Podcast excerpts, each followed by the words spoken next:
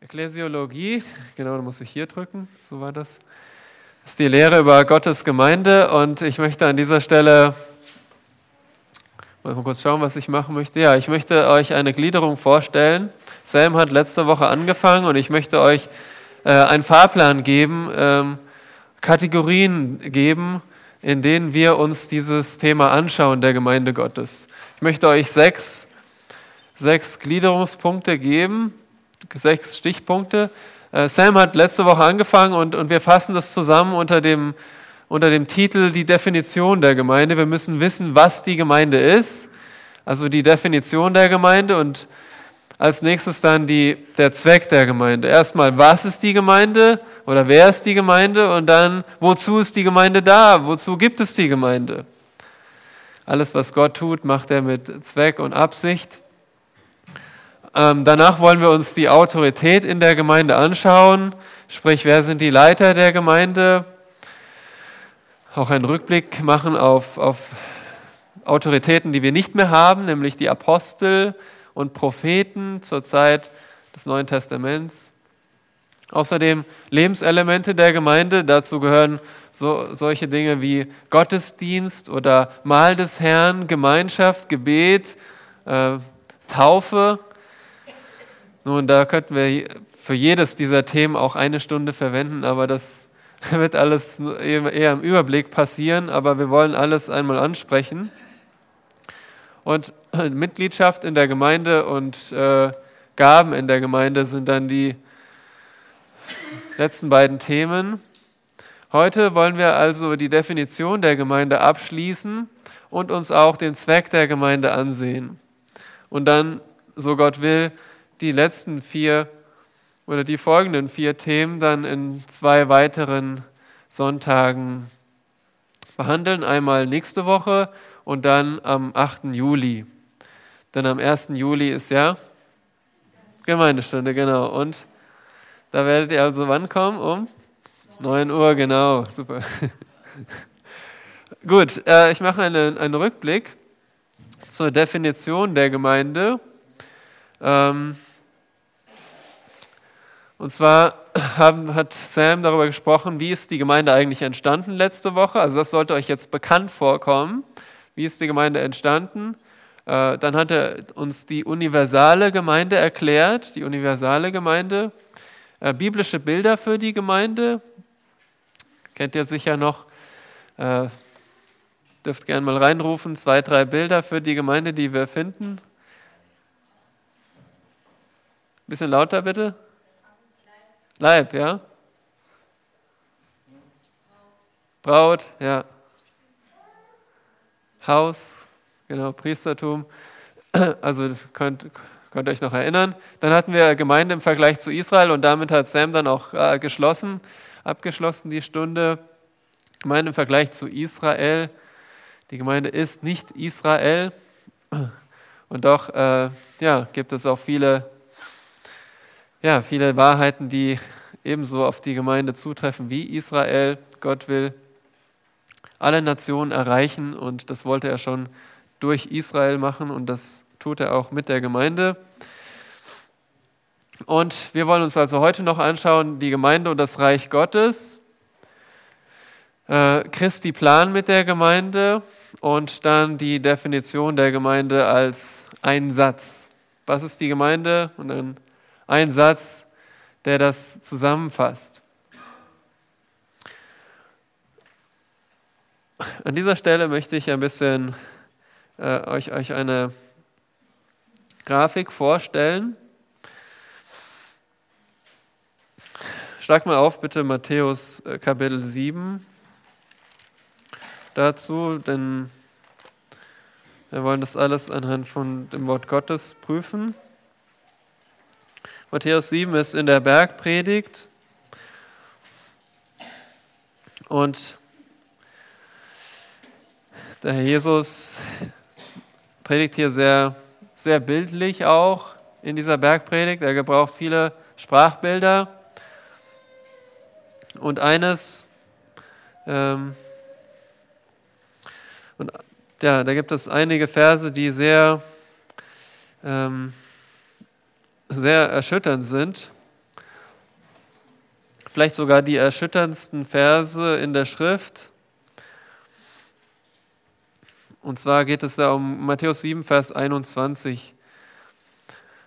Nicht jeder, der zu mir sagt, Herr, Herr, wird in das Reich der Himmel hineinkommen, sondern wer den Willen meines Vaters tut, der in den Himmeln ist.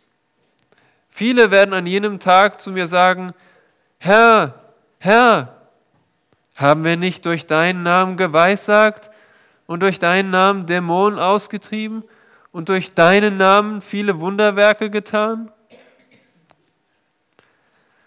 Und dann werde ich ihnen bekennen, ich habe euch niemals gekannt. Weicht von mir, ihr Übeltäter. Nun, was sehen wir hier? Wir sehen hier Menschen, die sich mit Jesus und seinem Namen assoziieren, identifizieren, sich zu ihm bekennen, aber nicht zu ihm gehören. Und so äh, müssen wir eine Unterscheidung machen zwischen der sichtbaren Gemeinde, das heißt Gemeinde als Organisation. Wir sind Gemeinde XY an, an diesem Ort. Und äh, zu dieser Gemeinde, in dieser Gemeinde gibt es Mitglieder, solche, die sagen, ich gehöre dazu. Gibt es verschiedene Vorgehensweisen in Gemeinden, wie man Mitglied wird. Äh, vielleicht gibt es einfach äh, hinten ein, eine Liste, wo man sich am Ende des Gottesdienstes einträgt oder äh, keine Ahnung, man muss erst ein Kapitel der Bibel auswendig lernen, dann darf man Mitglied werden oder man muss als Kind getauft sein oder, oder als Erwachsener getauft sein, wie auch immer. Ihr kennt das, wie es bei uns ist. Und dann wird man Mitglied der Gemeinde.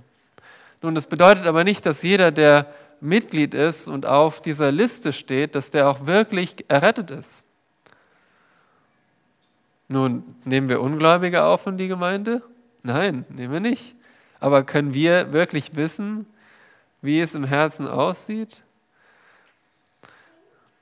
Können wir nicht. Das ist das Traurige, ja. Also ich zweifle keineswegs an, okay, du bist vielleicht nicht gläubig, nein. Aber der Herr sagt, dass es viele gibt, die, die sich zu ihm bekennen und äh, die er niemals erkannt hat. Deswegen, was das Neue Testament uns zeigt, an dieser Stelle ist, dass es eine sichtbare Gemeinde gibt, aber in dieser sichtbaren Gemeinde, okay, hier haben wir eine Anzahl von Menschen, ich nehme jetzt nicht bewusst euch, aber hier haben wir so eine Anzahl von Menschen und, und die, die bekennen sich alle dazu, äh, zur Gemeinde zu gehören, aber darunter mag es falsche Bekenner geben. Und auf der anderen Seite gibt es die wahren Bekehrten, solche, die tatsächlich ein neues Herz haben und errettet sind. Und das nennen wir die unsichtbare Gemeinde. Letztendlich wissen wir nicht, ähm, wer tatsächlich alles dazu gehört, weil das sagt der Jesus in vielen Gleichnissen, die ihr lesen könnt, dass ja auch ähm, Unkraut unter den Weizen gesät ist. Und das ist für uns ja einfach eine Aufforderung, uns selbst zu prüfen. Sagt Paulus auch: Prüft euch, ob ihr im Glauben steht. Oder Petrus schreibt in seinem Brief, dass unter euch falsche Lehrer aufstehen werden. Es werden diese falschen Propheten unter euch sein. Wir können nicht sagen, hier haben wir eine Gemeinde und die sind äh, garantiert alles gerettete Menschen. Nein. Ähm, wir müssen uns prüfen. Nun, wenn wir das jetzt mal ähm, uns vorstellen, in der, ich trage mal hier die Zeit auf, also in der, in der Geschichte der Gemeinde gibt es immer wieder immer viele lokale Gemeinden und jede lokale Gemeinde, müsst ihr euch vorstellen, besteht aus falschen Bekennern und wahren Bekehrten.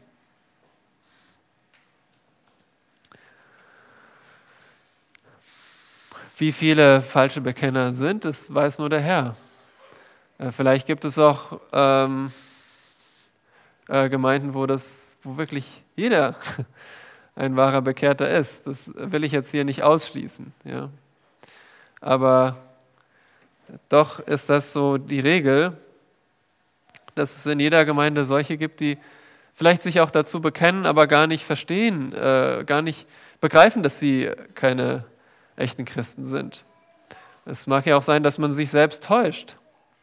Äh, soweit ich weiß, die Frau von John Street, einem Seminary-Professor, äh, war 20 Jahre, hat sie gedacht, sie ist Christ und dann hat sie erst realisiert, ich bin gar kein Christ.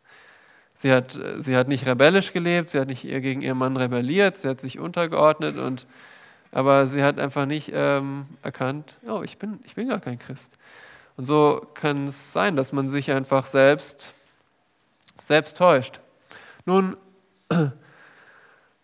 also zu jeder Zeit haben wir an verschiedenen Orten Gemeinden, lokale Gemeinden, müsst ihr euch vorstellen. Jeder, jeder dieser dieser Bäume ist also ein, eine lokale Gemeinde und das gibt es schon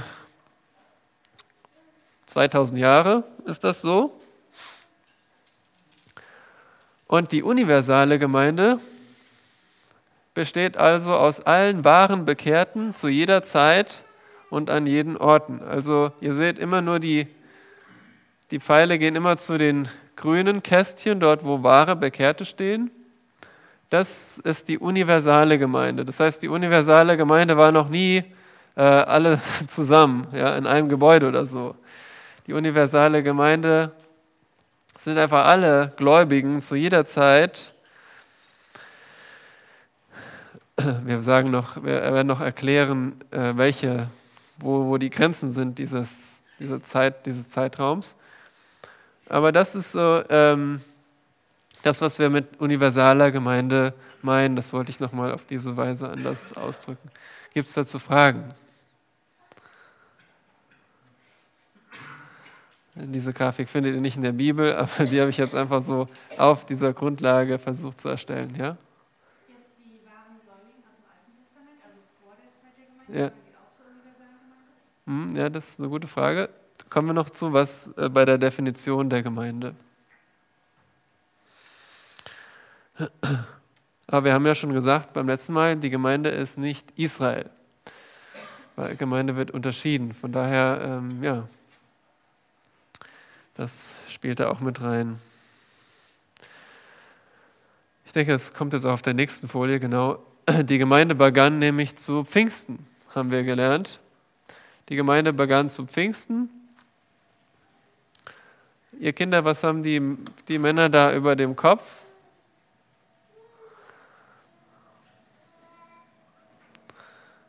Wer kennt es, darf antworten. Was, was haben die Männer da über. Ja, Kaleb?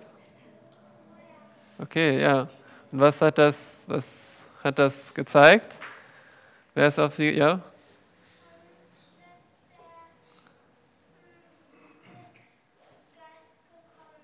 Der Heilige Geist ist auf sie gekommen, genau.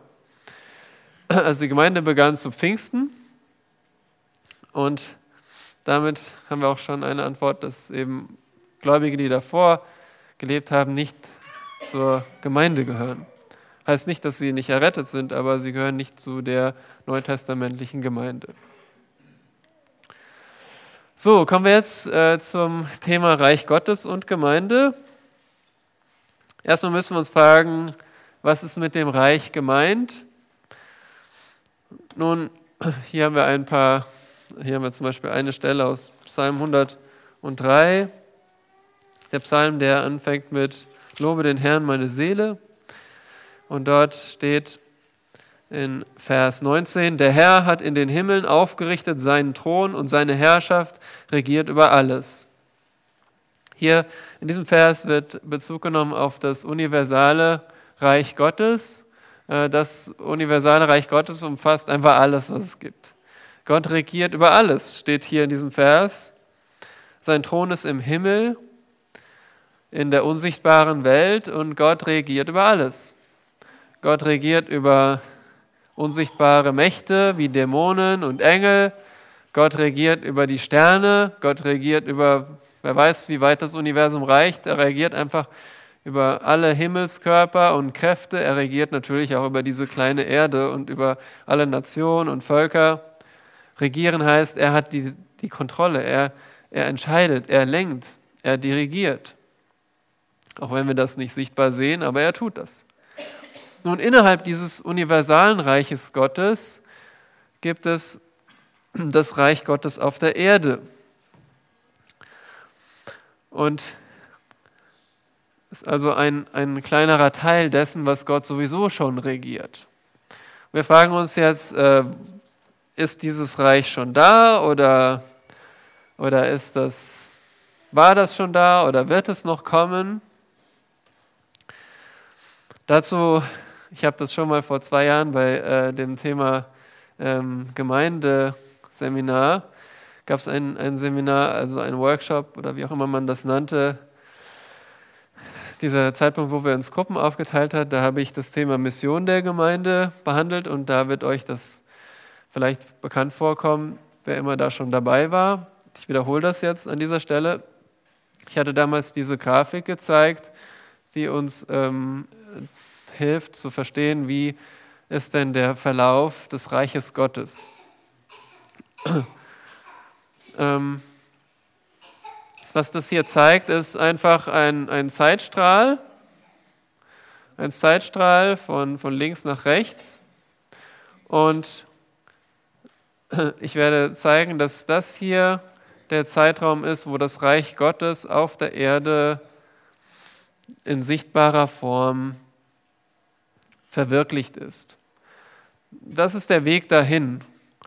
Also ihr seht, das ist noch nicht an der Spitze, es ist noch nicht wirklich da, und wir wollen uns jetzt diesen Verlauf anschauen. Am Anfang in der Schöpfung sehen wir, dass Gott, ich kann jetzt nicht alle Stellen aufschlagen, aber in 1. Mose 1 sehen wir, dass Gott den Menschen geschaffen hat. Wozu? Damit er über die Erde herrscht. Gott hat den Menschen als Könige geschaffen. Ja? Sie sollten als seine Repräsentanten regieren. Aber dann gab es einen schnellen Abstieg. Denn bevor überhaupt die Menschen sich vermehren konnten und über die ganze Erde regiert haben, hat Adam versagt. Adam versagte als König auf der Erde und Gott hat aber dieses Ziel des Königreiches nicht aufgegeben. Und deswegen hat er ein Volk sich berufen und was war die Absicht mit diesem Volk? Erinnert euch an die Stunde über die Bündnisse mit, mit Israel, der mosaische Bund. Israel sollte ein auserwähltes Volk sein, also ein besonderes Eigentum und ein, ja, ein Königreich von Priestern sein. Ein Königreich. Gott wollte, dass Israel ein Königreich ist. Aber auch Israel hat versagt, das Reich ist nicht gekommen. Und dann hat Gott David eine Verheißung gemacht. Er hat David verheißen, dass aus seinen Nachkommen ein Königreich, ein ewiges Königreich hervorgeht. Zum Beispiel in 2 Samuel 7 lesen wir das, wo er sagt, ich werde dir äh, ein ewiges, also ein ewiges Königtum geben aus deiner Nachkommenschaft. Das ist die Verheißung gewesen. Dann die Propheten haben äh, weiter prophezeit, wie dieses Königreich aussieht.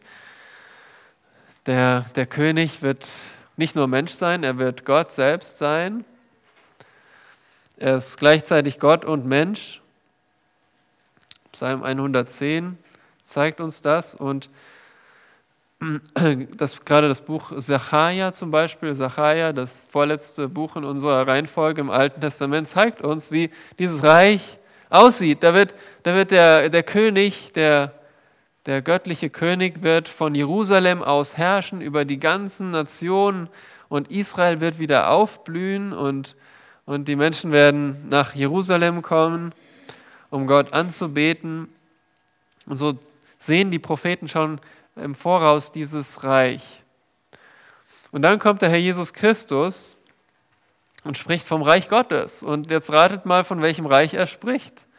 Er, er, er erfindet jetzt keine neue Idee, sondern er spricht von dem, was schon seit Adam Gottes Ziel war. Ein sichtbares Reich auf der Erde, ein Reich der Gerechtigkeit, wo Gott regiert. Und Jesus Christus sagt, das Reich ist nahe gekommen. Ja? Tut Buße, denn das Reich ist nahe gekommen. Die Möglichkeit war da. Israel musste nur umkehren und Buße tun.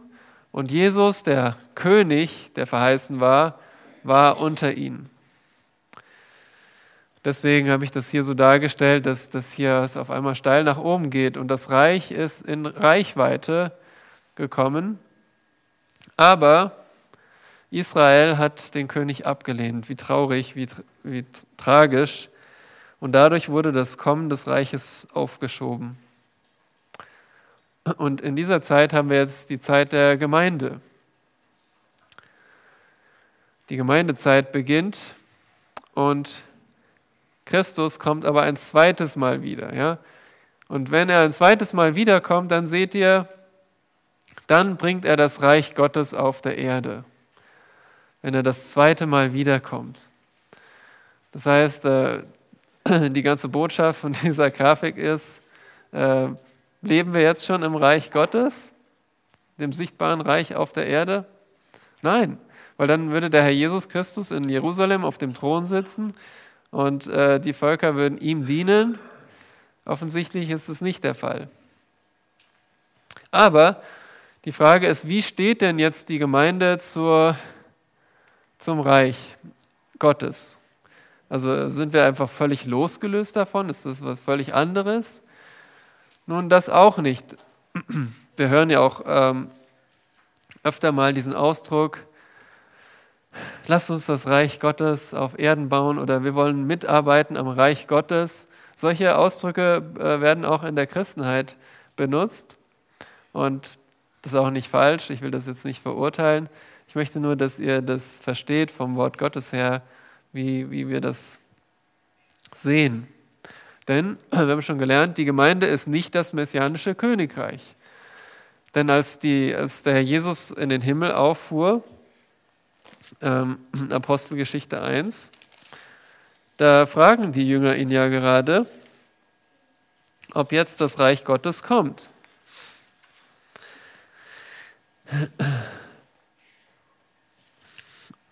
Das finden wir in Apostelgeschichte 1, Vers 6.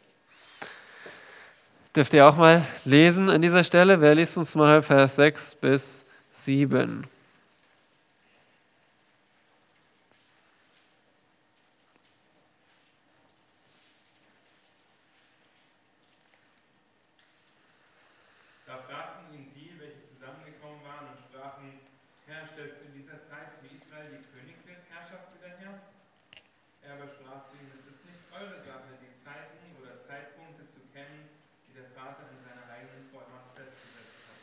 Genau.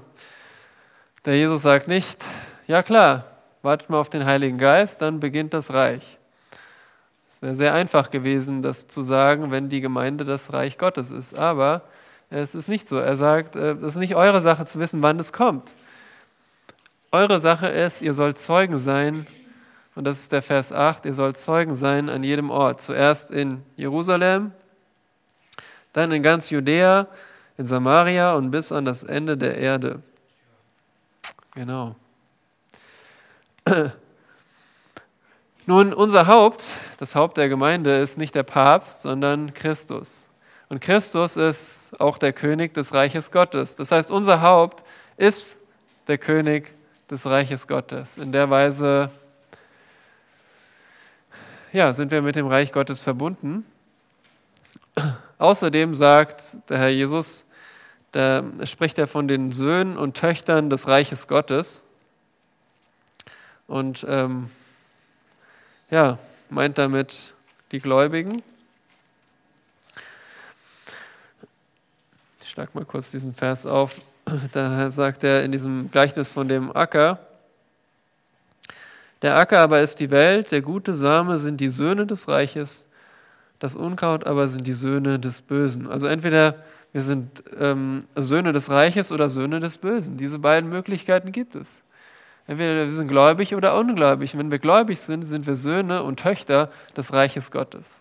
Das heißt, bist du ein Kind Gottes, dann bist du ein Sohn oder eine Tochter des Reiches Gottes. Du gehörst dazu. Auch wenn es jetzt noch nicht da ist, wenn es jetzt noch nicht sichtbar vorhanden ist auf der Erde, aber du gehörst dazu. Du bist ein Bürger, ein Sohn, eine Tochter des Reiches Gottes. Außerdem teilen wir dasselbe Heil, das jeder im Reich Gottes genießen wird. Wir haben jetzt schon diese Errettung, dieses Heil, das im Reich Gottes Realität ist. Auf diese Weise sind wir mit dem Reich Gottes verbunden. Außerdem verkündigen wir die Botschaft des Reiches. Im selben Kapitel Matthäus 13 spricht Jesus von der Botschaft des Reiches. Das ist das Gleichnis vom Seemann. Und was ist der Samen? Das ist das Wort vom Reich. Das Evangelium ist das Wort vom Reich. Christus ist König. Und er wird kommen und regieren. Und entweder du beugst dich jetzt schon vor ihm, auch wenn er noch nicht sichtbar hier ist, aber deswegen heißt es auch Glauben und nicht schauen. Entweder du beugst dich jetzt unter ihn und, und empfängst Heil aus Gnade, oder du rebellierst weiterhin gegen ihn und wirst die verdiente Verdammnis empfangen. Das, ist das, das Evangelium ist das Wort vom Reich, die Botschaft vom Reich Gottes. Und die Gemeinde stellt das Leben im Reich dar. Das Reich Gottes ist nicht Essen und Trinken, sondern, wie geht's weiter? Friede und Freude und das dritte habe ich vergessen, oder Gerechtigkeit. Genau, das ist ein äh, Römer. Zeigt uns, ähm, das, was das Reich Gottes ausmacht. Friede, Freude und Gerechtigkeit und Friede und Freude. Ja, wenn das unsere, unsere Gemeinde charakterisiert, dann stellen wir schon dar, wie es ist, im Reich Gottes zu leben. Also, auch wenn das Reich noch nicht sichtbar da ist, wir, also so viele Aspekte sind schon Realität. Und wie, wird das, wie wächst das Reich in unserer Zeit? Nun, das Reich wächst nicht in sichtbarer Form, aber es wächst in dem Sinne, dass die Botschaft verbreitet wird und Söhne und Töchter dem Reich hinzugefügt werden. Also die, die Bürgerschaft des Reiches Gottes wird schon gebaut, während das Reich Gottes noch nicht da ist. Gibt es dazu Fragen von eurer Seite?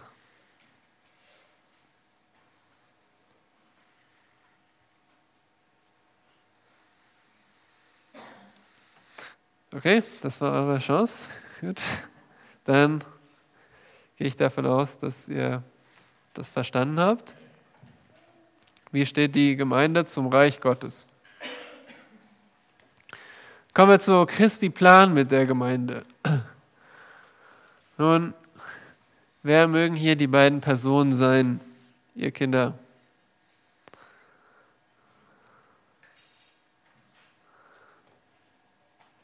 Hat eine Idee?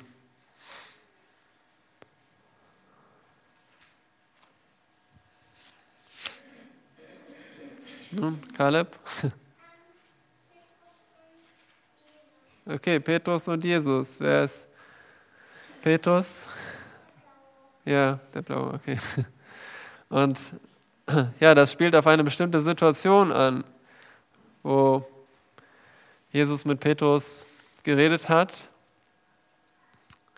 in, wer weiß, äh, in welchem Gebiet sie waren?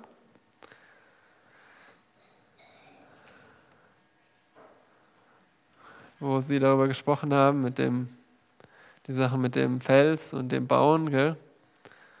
Wer weiß, welche, in welcher Nähe das war?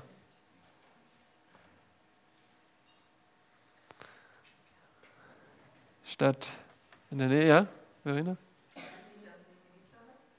Nein, nicht ganz, aber schon im Norden, aber noch nördlicher als der See Genezareth. Caesarea Philippi heißt es, genau. Gut, ist jetzt nicht so äh, völlig entscheidend, aber natürlich ist es auch wichtig, aber einfach für euch zum Wachbleiben. Das ist also, da hat sich der Jesus eher zurückgezogen. Ähm, es ging schon auf die letzte Zeit zu, vor seinem Tod. Und ja, da hat er gefragt, was sagt ihr, wer ich bin? Und sagen, die Menschen sagen, du bist zum Beispiel Johannes der Täufer wieder auferstanden. Und dann fragt er, was denkt ihr, wer ich bin? Und Petrus sagt, du bist der Christus, der Sohn des lebendigen Gottes. Und dann sagt der Jesus, was sagt der Herr, wo hat Petrus das her, diese Erkenntnis? Von welchem Lehrer? Ja, nicht von nicht Fleisch und Blut, sondern von Gott. Fleisch und Blut haben es dir nicht offenbart, Matthäus 16, Kapitel 17, sondern mein Vater, der in den Himmel ist. Und dann finden wir hier diesen Satz und da wollen wir sehen wir in einem Satz schon Christi Plan mit der Gemeinde. Das kommt jetzt nicht von mir, das kommt aus einem Theologiebuch, das wir sehr schätzen. Das will ich nur an dieser Stelle sagen. Aber da sehen wir sieben Eigenschaften der Gemeinde, wie Christus sie geplant hat. Äh, Petru, äh, Christus sagt, du bist Petrus und auf diesem Felsen werde ich meine Gemeinde bauen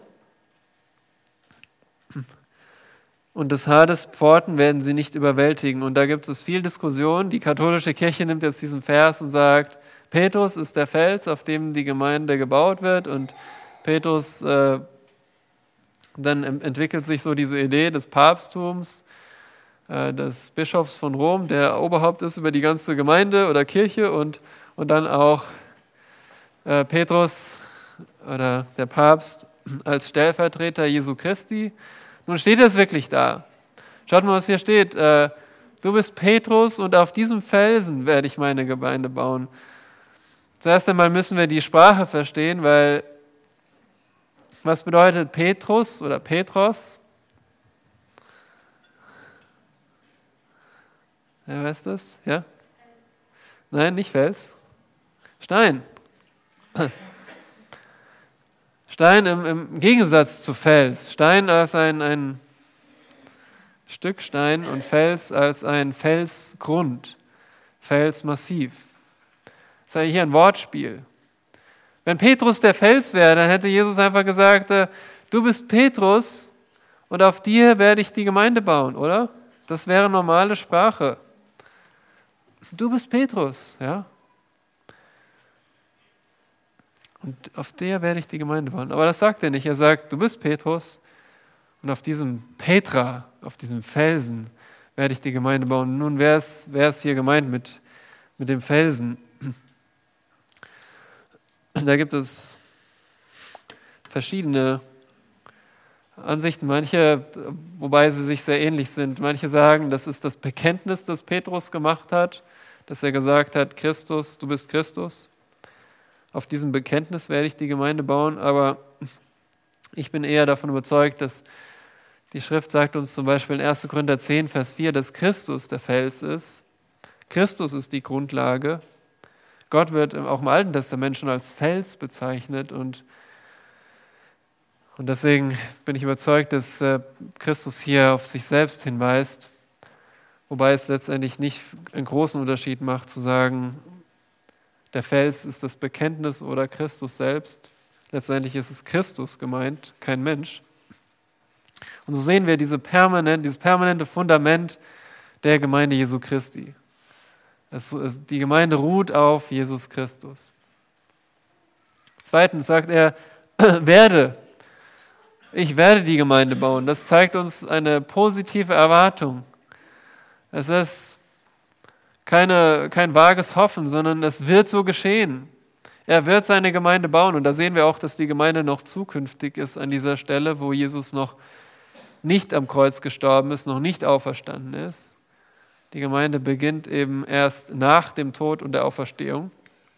Er sagt, ich werde bauen. Auf diesem Felsen werde ich bauen. Das zeigt uns die persönliche Beteiligung von Jesus Christus an der Gemeinde. Das ist nicht ein Werk von Menschen, es ist keine Initiative von Menschen, sondern es ist Christo. Christus, der das, der arbeitet. Sagt Paulus auch, äh, dass er nur mitarbeitet, aber Christus ist derjenige, der, der es letztendlich ausführt.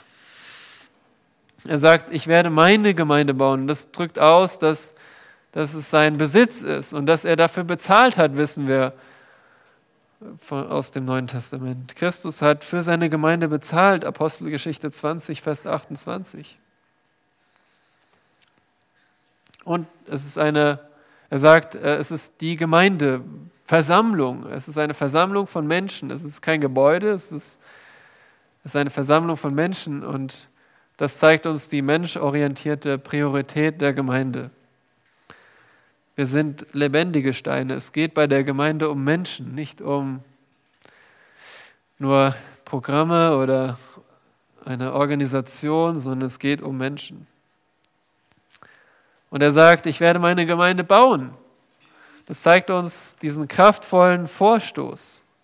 Die Gemeinde hatte einen explosiven Beginn von einer Gruppe von 120 Personen, die zusammen war, als der Heilige Geist auf sie kam. Und dann innerhalb von Jahrzehnten breitete sich die Gemeinde aus über den gesamten Mittelmeerraum.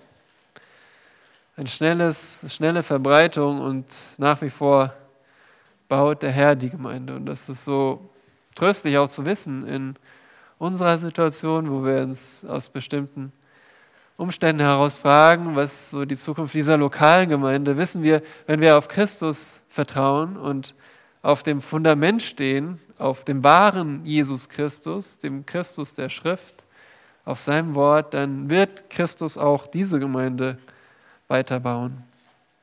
Und er sagt, das Haar des Pforten werden sie nicht überwältigen. das wörtlich das, die Pforten des Totenreiches. Also selbst die Bedrohung von Tod kann die Gemeinde nicht überwinden. Das ist diese triumphale Verheißung. Selbst der Tod, der, der, die Bedrohung des Todes kann die Gemeinde nicht überwältigen.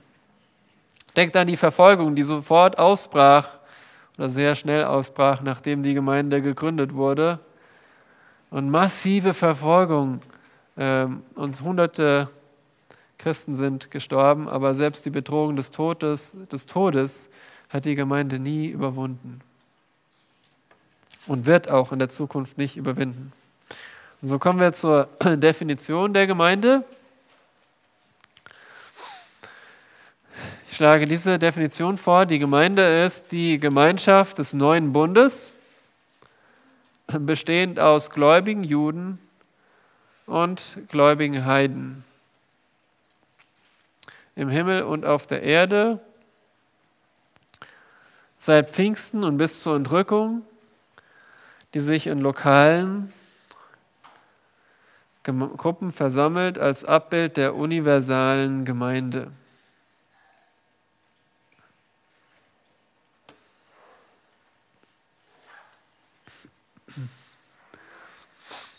Und das habe ich auch nochmal gleich bildlich dargestellt.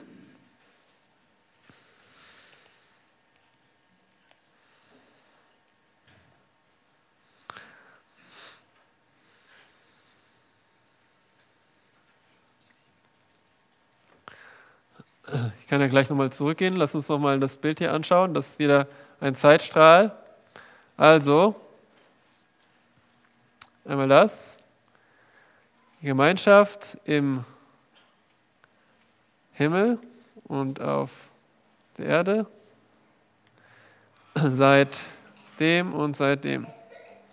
Okay, wer möchte anhand von dieses, diesem Bild mal in eigenen Worten die Definition wiederholen? Was ist die Gemeinde?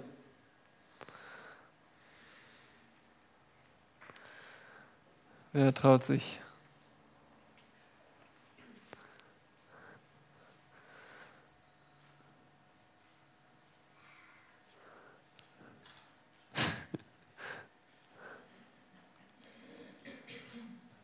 Caleb, du willst machen? Oder?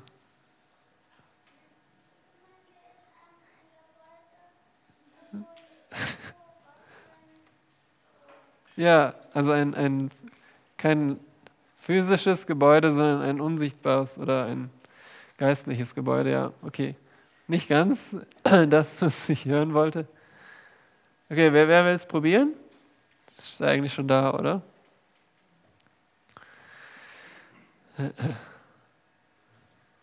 Soll ich jemand bestimmen? André, willst du mal probieren?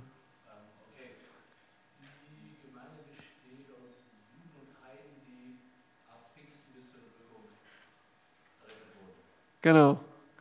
Und die sind zum Teil schon im Himmel, weil sie nicht mehr leben. Und wenn sie, wenn sie noch auf der Erde leben, versammeln sie sich in lokalen Gemeinden, genau. Und das ist, was charakterisiert die Gemeinde, ist, wir sind eine Gemeinschaft des neuen Bundes. Der neue Bund bringt Vergebung der Sünden und bringt eine Erneuerung des Herzens. Das, was der alte Bund nicht bringen konnte. Also, es ist die Gemeinschaft des neuen Bundes, bestehend aus gläubigen Juden und Heiden. Im Himmel und auf der Erde seit Pfingsten bis zur Entrückung, die sich in lokalen Gruppen versammelt als Abbild der universalen Gemeinde. Gibt es dazu Fragen von euch? Ja?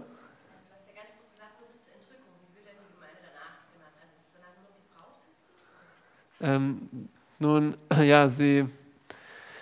Also meinst du jetzt, wie sie bezeichnet wird oder ob sie dann noch existiert? Wie sie bezeichnet wird, okay. Ja, da muss ich mal kurz überlegen, weil so viel wird uns gar nicht erzählt davon. Ähm, wir sehen im Buch der Offenbarung, sehen wir es wird von 24 Ältesten gesprochen, wo ja, ich selbst auch davon ausgehe, dass damit die Gemeinde ist. Da wird sie also nicht explizit Gemeinde genannt. Ähm ja, die, das ist eine gute Frage.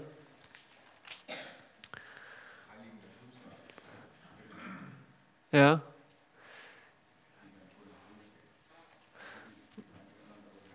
Ja, Heiligen der Trübsal, ja, die wären ja nach dieser Definition jetzt nicht mehr Teil unbedingt der Gemeinde. Aber das ist ja während der Trübsalzeit. Die Frage ist, dann hier mhm.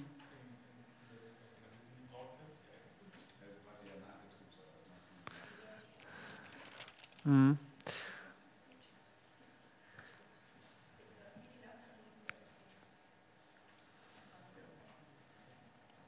Ja, es ist interessant, dass danach nicht mehr so direkt von der Gemeinde gesprochen wird. Wir sehen natürlich dann im, ähm, in der Ewigkeit heißt es dann, dass wird einfach von den Völkern gesprochen. Die, da wird es wieder Völker geben, auch also nationale Unterschiede. Und ähm, ja, aber natürlich gibt es auch ähm, gerettete Menschen aus der Zeit vor Pfingsten, die ebenso dann in der Ewigkeit dabei sind. Aber das ist eine gute Frage, die ich gerne mitnehme, dann auch, in, wenn wir uns mit dem letzten Thema, nämlich der, der Endzeit, beschäftigen. Das kommt ja danach der Ekklesiologie. Da, ähm, ja, wollen wir das also nochmal im Detail anschauen. Aber sehr gute Frage. Gesundheit. Okay, dann möchten wir noch dieses Thema des Zwecks der Gemeinde ähm, abschließen heute. Ich werde das also jetzt ein bisschen schneller machen, aber das ist euch auch gut bekannt. Wozu ist die Gemeinde da? Ich habe gestern gedacht, dass ein Vers oder drei Verse, oder sind es zwei, die das so gut zusammenfassen, ist äh, Matthäus 28, Vers 18 bis 20. Dort lesen wir die letzten Verse im Matthäus-Evangelium, da Jesus mit, den Jüngern in Galiläa am Berg Und ich stand selbst dort am See Galiläa auf, auf so einem Berg und es ist gut möglich, dass das der Ort war. Äh, von diesem Ort hatten wir eine wunderbare Sicht auf den See Galiläa und ähm, haben uns das so vorgestellt, dass das der Ort war. Äh, man hat dort diesen Ausblick auf den See. Das ist nicht der Zeitpunkt, wo der Jesus in den Himmel aufgefahren ist, weil von welchem Berg ist er in den Himmel aufgefahren?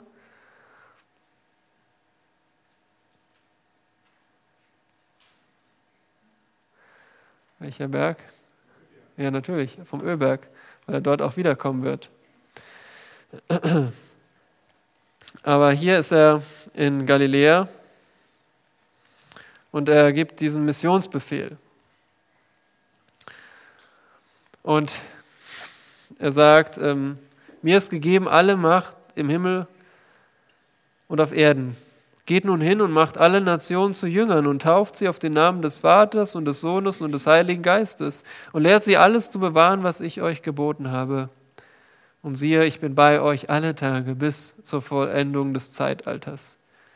Zu wem spricht er? Zu, zu den elf Jüngern, denn die später die Apostel genannt werden. Es sind äh, das ist die Grundlage der Gemeinde. Also hier geht es nicht um die Jünger und wir können sagen, okay, das war die Sache der Jünger, nicht unsere Sache. Nein, das sind unsere, äh, nicht unsere, äh, unsere Häupter. Wir haben nur ein Haupt, Christus, aber unsere Grundlage, ja, das sind unsere Vorreiter, unsere Väter sozusagen, unsere Urkirchenväter, die Apostel, die Jünger.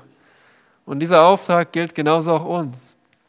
Wir sehen also hier diese drei Aufforderungen. Geht hin, macht äh, zu Jüngern, also geht hin, macht zu Jüngern und tauft und lehrt sie zu bewahren. Ähm, das Hauptverb ist hier macht zu Jüngern.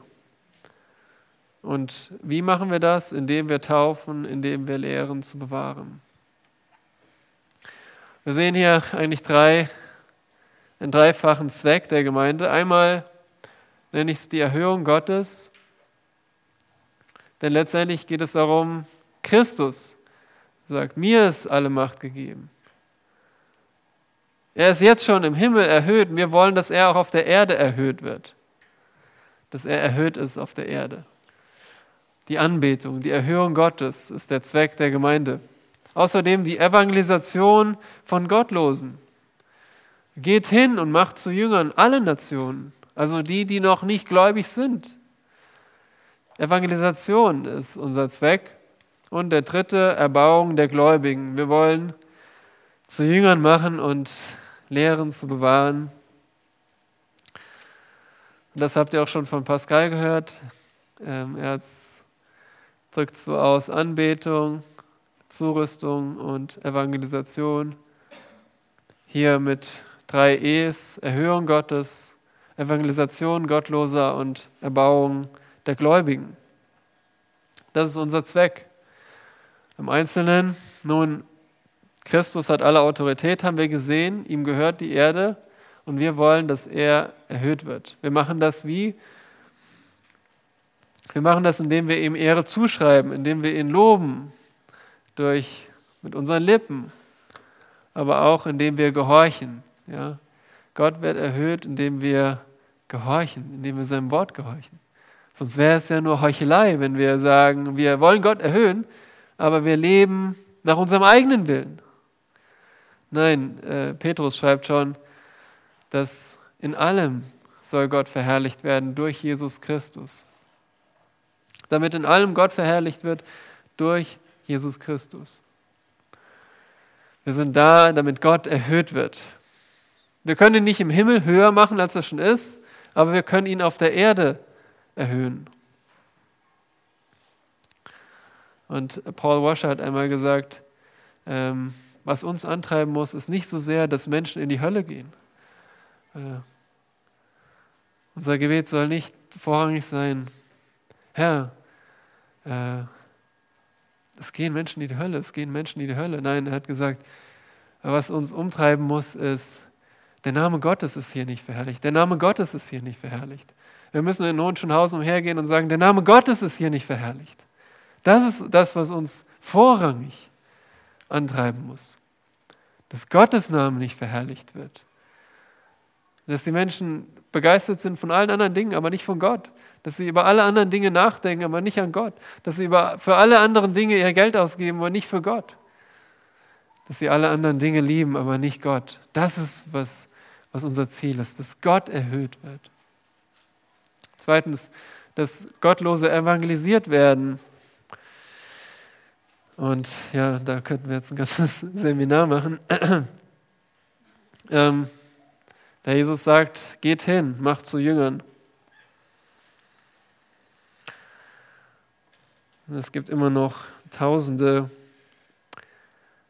ethnisch-linguistische Gruppen, die unerreicht sind, wo es keine Christen gibt.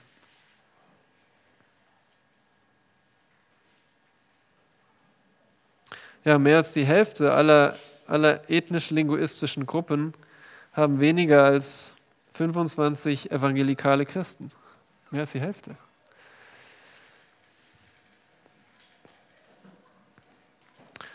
Nun, Evangelisation bedeutet, das Evangelium zu verkünden. Also Evangelisation bedeutet nicht, wir können nicht das Evangelium leben. Manche sagen, okay, ich bin nicht so gut im Verkündigen, ich lebe das Evangelium. Nun, was ist das Evangelium? Was bedeutet Evangelium? Die gute Nachricht. Okay, Nachricht. Wie kannst du Nachrichten leben? Wo gehst du hin, um Nachrichten zu erfahren?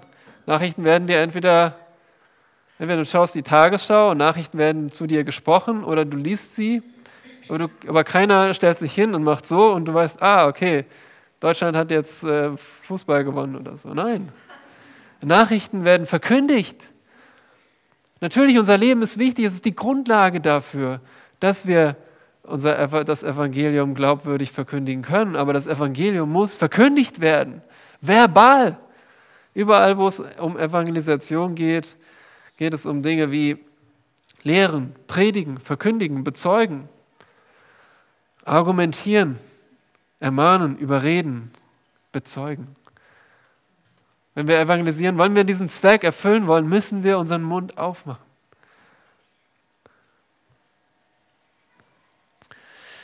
Und gut, ich gehe jetzt mal hier. Ihr wisst, was das Evangelium ist und dass jeder Gläubige berufen ist und dass es als Lebensstil geschieht. Also es ist nicht nur, ähm, wenn wir das Evangelium, wenn wir jetzt samstags rausgehen und auf die Straße gehen, nein, wir sollen in unserem Leben evangelisieren, wo immer wir sind. Und das zeigt uns Apostelgeschichte 1, Vers 8, gell, von Jerusalem nach Judäa, nach Samaria bis an die Enden der Erde. Und für heute bedeutet das, dass wir anfangen zu Hause, in unseren eigenen Familien, dass wir das Evangelium verkündigen. Dann in der Umgebung, da wo wir als Gemeinde sind. Dann, dass wir auch zu Ausländern gehen und schließlich, dass wir ins Ausland gehen. Und so, ja, von dieser Gemeinde haben wir Kerry Green ausgesandt, dass er das Evangelium in Washington verkündigt und wir unterstützen Missionare, aber das ist auch unser Ziel, dass eines Tages jemand von uns auch ins Ausland geht und zu den unerreichten Menschen geht. Die Hälfte dieser Gruppen weniger als 25 Christen. Deswegen gilt der Befehl immer noch. das dritte ist Erbauung der Gläubigen. Erbauung der Gläubigen, das wollen wir auch tun. Äh, alles soll zur Erbauung dienen, sagt äh, Paulus. Also alles muss von Erbauung durchdrungen sein, egal was wir machen. Ob wir jetzt gleich nach, dem, nach der Bibelstunde miteinander reden oder beten, wir wollen einander erbauen. Das ist unser Ziel. Ja? Oder wenn wir Gottesdienst feiern, die Predigt soll erbauen. Alles soll der Erbauung dienen. Und wie geschieht das? Nun, die Schrift sagt, Paulus sagt, das Wort erbaut uns. Wenn wir diesen Zweck erfüllen wollen, dann muss das Wort Gottes hier regieren. Außerdem durch Leiterschaft, zeigt uns Epheser 4, es geschieht nicht indem durch Anarchie, äh, geschieht nicht dadurch, dass jeder das Sagen hat. Nein, es, es gibt von Gott bestimmte Leiter, die aber zum Werk des Dienstes anleiten, zurüsten, dass jeder dient. Also im Sinne von, die Leiter rüsten zu und dann alle, die äh, zugerüstet werden, dienen einander und so wird der Leib aufgebaut. Also nicht die Leiter bauen letztendlich die Gemeinde auf, sondern sie geben nur diese Initialzündung, diese Zurüstung, damit jeder den anderen erbauen kann. Und wie? Wie mache ich das, fragst du dich? Nun, durch das Wort. Deswegen rüsten wir im Wort zu, damit wir durch das Wort einander erbauen können. Und ja, dann durch die Einanderaufforderungen, die ich jetzt nicht aufzählen kann, aber zum Beispiel in 1. Thessalonicher 5 heißt es, dass wir uns gegenseitig erbauen sollen. So gibt es viele Verse mit, wo es darum geht, tut das einander. Deshalb ermahnt einander und erbaut einer den anderen, wie ihr auch tut. Und wen? Nun, wir sollen das ähm, weitergeben. Ja? Wen soll ich erbauen? Den anderen. Wenn du etwas anvertraut bekommen hast, unterwiesen wurdest, dann sollst du den Nächsten erbauen. So wie Paulus Timotheus erbaut, äh, ja, das anvertraute Gut weitergegeben hat und gesagt hat, du sollst es jetzt dem Nächsten anvertrauen. Und warum? Aus welcher Motivation? Alles soll aus Liebe geschehen. Deswegen lernen wir gerade in den Predigten von Pascal über Liebe, weil das die, ja, die Grundlage ist und die Zusammenfassung von allem Dienst, dass wir einander lieben. So, damit sind wir am Ende. Danke für eure Aufmerksamkeit und ähm, Fragen dann bitte in der Pause.